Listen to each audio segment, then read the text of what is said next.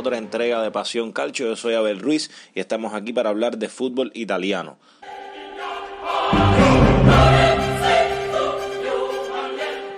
Y bueno, nada, en esta, en esta entrega vamos a estar hablando un poco ¿no? del partido que acontece en el día 10 de diciembre. El único partido que se jugará de Serie A, el partido eh, entre el Genoa y la Sampdoria, un derby eh, conocido para muchos, muy seguido en el fútbol italiano y creo que merece eh, que le dediquemos una, una edición de este programa, hablar un poco no solo de este partido en específico, sino todo lo que ronda la historia de este derby tan interesante.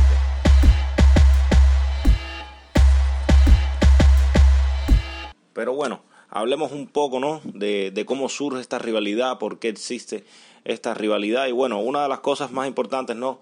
Y bueno, creo que, que quienes conocen el tema fútbol italiano conocen un poco, ¿no? Sobre la situación de los estadios, el tema de compartir los estadios y demás, que bueno, también es eh, un buen eh, tema, valga la redundancia, para, para hablar en un futuro, ¿no? Por aquí, por, por este espacio. Pero bueno, aquí partido disputado en el Luigi Ferrari, estadio que comparten ambas aficiones, un estadio que eh, siembra mucha emoción para quienes van a, compartir sobre todo un partido como este, un partido como este que se disputa desde el año 1946. Este primer partido donde la Sandoria eh, comienza siendo la ganadora de, de esta serie de, encuentros ¿no? que se van a llevar a cabo, que, que tanto en Serie A como en Serie B, pero nunca en torneos internacionales, es decir, nunca en competiciones europeas hemos podido ver un derby genovese. Y bueno, en cuanto a, a encuentros anteriores, mencionar ¿no? que, que, va liderando la Sandoria con 40 victorias, 26 victorias para el lleno y 39 empates.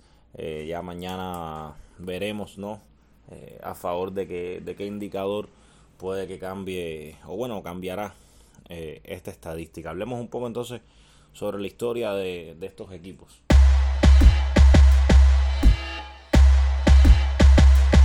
Bueno, hablando un poco sobre la historia del Genoa, es importante señalar que se funda en el año 1893, aunque sufre modificaciones en el 1899. Eh, hablar no es el cuarto mayor ganador de, de, ligas en Italia, a pesar de que ya hace ahorita 100 años que no gana eh, un torneo de Serie A, pero bueno, eh, tiene nueve campeonatos, le falta solamente uno para adjudicarse la estrella ¿no? de los 10 campeonatos que, que, solamente la tienen eh, Juventus, Inter y Milan. Y bueno, eh, a pesar de, de, esta trayectoria, es un equipo que, que, se ha venido mostrando muy inestable en, en las últimas temporadas. ¿no? Creo que esta temporada es bastante como que el ejemplo de, de esa inestabilidad que está sufriendo el club genovés, la traída de, de Andriy Chechenko, la compra por, por una corporativa norteamericana que al parecer pretende crear eh, un plan de inversión y de recuperación para que el club logre mantenerse en primera instancia, logre su permanencia en Serie A. Y bueno, luego seguir eh, mejorando, podríamos decir, eh, los resultados deportivos y demás. Entonces, eh, hablar también de la Sampdoria, un club mucho más joven, un club que surge ya eh, en el siglo, siglo XX.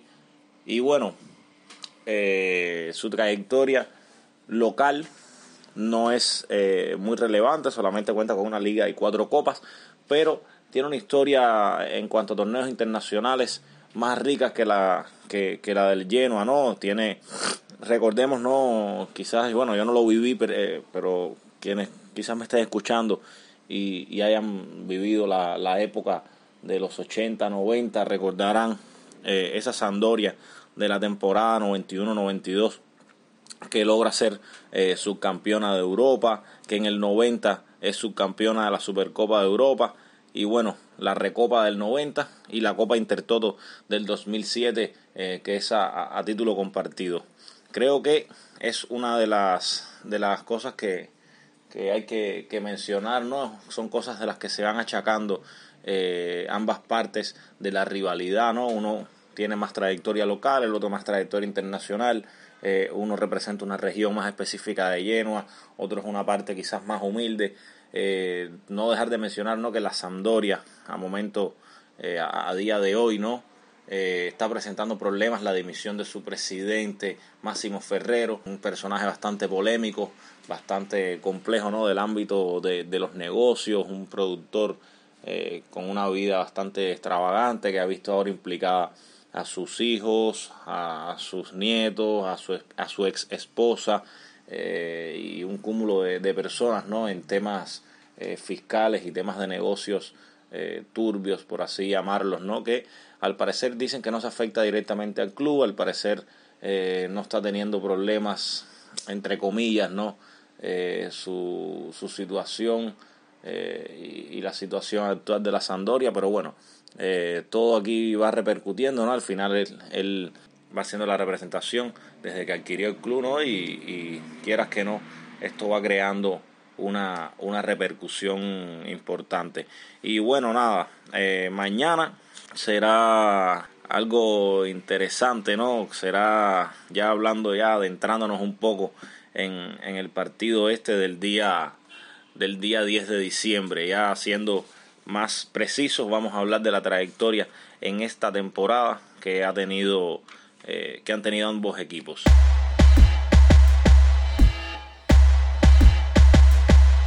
El Genoa se encuentra en el puesto 18 con 10 puntos solamente esta temporada. Un Genoa que ha tenido una temporada pésima, una temporada para el olvido. Que solamente eh, han, logrado, han logrado ganar ese partido 3-2 contra el Cagliari. El Cagliari que bueno que está un puesto detrás de ellos, es decir que para nada sería un, un, rival fuerte, creo que es un medidor del nivel, pero de, darte cuenta de cuán bajo eh, está el nivel que ese Cagliari te, te hace un 3-2, un partido que tiene que remontar el, el Genoa con ese doblete de Fares y de Destro que, y ese gol de Destro que, que bueno, logran ahí los únicos tres puntos que han ganado eh, de, un, de un solo golpe. Eh, vienen de perder 2-0 con la Juventus de Turín, una Juventus que no está para nada en sus momentos más dulces, pero bueno, eh, igual se nota la, superioridad de la plantilla. Y bueno, además del partido de la, de la Juventus, vienen de perder 3-0 con el AC Milán, que bueno, como quiera que sea, está de líder eh, en, la, en la tabla son tanto el, el AC Milán como la Juventus. Resaltar que sí, es cierto que sus plantillas vienen siendo muy superiores, pero es que el Genoa eh, no se ha visto ni remotamente como, como en temporadas anteriores. Solamente lo ha logrado sacar empates al Venecia, que es un equipo recién ascendido, al Empoli, que también es recién ascendido, pero ojo, el Empoli creo que es un equipo al que hay que prestarle eh, muchísima atención. El Empoli está teniendo una temporada muy interesante, está atravesándose en partidos complejos, está ganando partidos complejos y está teniendo jugadores que están siendo como para mirarlos con lupa. Y bueno, también le empata al Elas Verona, un Elas Verona que creo que también ha hecho una temporada bastante, bastante interesante. Eh, la figura de Giovanni Simeone creo que es algo a, tener en cuenta. Ese aporte ofensivo que ha tenido eh, es algo que, que, llama la atención y, y, muchos esperan, incluido yo, ¿no? que, pueda ser un trampolín para saltar ya un equipo élite, un equipo con muchas posibilidades de, de, hacer más cosas. Entonces, bueno, la Sandoria viene también de perder sus dos últimos partidos. Viene de perder con la Lazio y viene de perder con la Fiore. Van decimoquintos en la tabla con 15 puntos. Tampoco dista mucho uno de otro. Y recordemos que esto es un derby. Si el lleno a ganara, se, situaría a dos puntos solamente de la Sandoria con 13 puntos. Eh, sería algo increíble. Creo que, que vienen buscando eh, algo más que ganar el derby de Chechenko con, este encuentro. Es una, una, gran oportunidad para recortar distancias. Este final de tabla está tan reñido como, como la lucha por el Scudetto y todavía a día de hoy no podemos dar por descendido, salvo el Salernitana, en mi opinión, por lo pésimo que han jugado, por la cantidad de, errores que cometen y bueno, y esa escasez de puntos que tienen, salvo el Salernitana Creo que no podemos dar por muerto todavía a nadie, el Cagliari un poco más que el lleno, pero bueno, tenemos Especia, tenemos eh, el Venecia, tenemos varios equipos ahí en el fondo de la tabla que están, digamos que todavía en una situación bastante inestable. Entonces seguimos hablando de la, de la Sandoria, resaltar ¿no? que logró ganarle a este de las Veronas que hemos mencionado 3 a 1, ¿no? Creo que ha tenido, eh, digamos, destellos de, de, buena, de buen fútbol.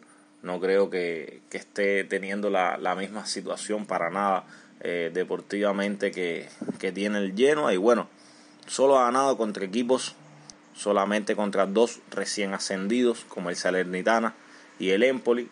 El Empoli, cierto, como ya mencionado anteriormente, que está teniendo muy buenos resultados. Quizás eh, el hecho que sea recién ascendido no es lo que más resalta, aunque como quiera que sea, eh, no es lo mismo un equipo ya con cierta permanencia en la Serie A, un equipo que viene a jugar la Serie B, tema presupuestos, temas jugadores, eh, es, es muy, muy distinto. El Salernitana, que para nada está teniendo una buena temporada, les comentaba anteriormente. El Especia, que a pesar de que lleva ya un tiempo en la Serie A, ya se ha notado cierto declive, se ha notado ese, ese proceso de desaceleración, que ojo, a día de hoy no están en puestos de descenso, pero no dudo que llegue un punto que, que logren estar ahí y no dudo que puedan descender esta temporada. Y bueno, ganó contra el Las Verona, un Las Verona del que ya hemos hablado, he comentado mucho eh, por Twitter y, creo que se han armado eh, debates sobre la ya mencionada anteriormente eh, figura de, de, Simeone, ¿no? Pueden seguirme en Twitter, Abel guion bajo Ruiz García, hablamos mucho de Serie A,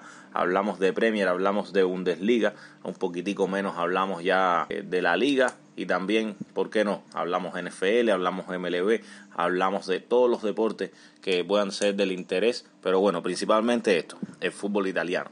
Y bueno, nada, como ya les decía, eh, hablemos un poco sobre qué puede pasar con las plantillas, porque eh, en el momento que estoy grabando este podcast, no sé más adelante cómo, si, si, si existe alguna variación que no he estado eh, que yo no estaba pendiente y demás, pero bueno, de todas maneras, eh, por las redes yo voy a estar eh, siguiendo muy de cerca todo lo que pueda pasar.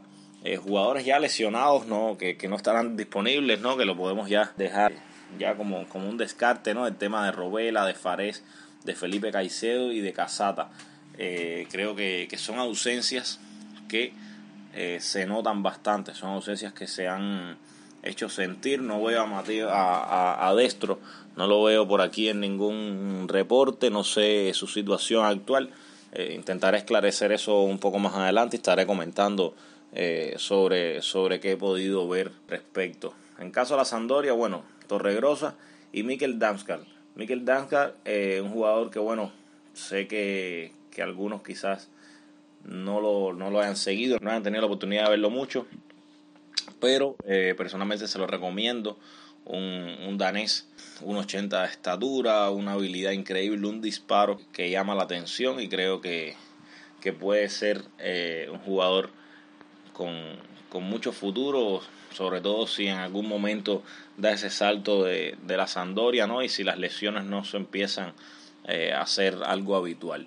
Así que bueno, nada, este ha sido el podcast de esta ocasión ha sido bastante breve, he sido yo solo eh, aquí dándoles que pues realmente quería eh, compartir ¿no? un poco sobre lo que es eh, este derby. Creo que, que es maravilloso, ¿no? Las historias que, que a veces uno se encuentra detrás de esto y, y nada, quería hacer sin, sin alargarlo mucho, sin irme tanto por la rama, siendo más concreto, ¿no? Y invitarlos a que se, a que se interesen un poco por eh, este tipo de partidos, por este tipo de derbis, por este tipo de clubes que, que son también muy interesantes y muy bonitos. Sin más, los voy dejando, me voy despidiendo. Recuerden en mis redes sociales, Abel-Ruiz García.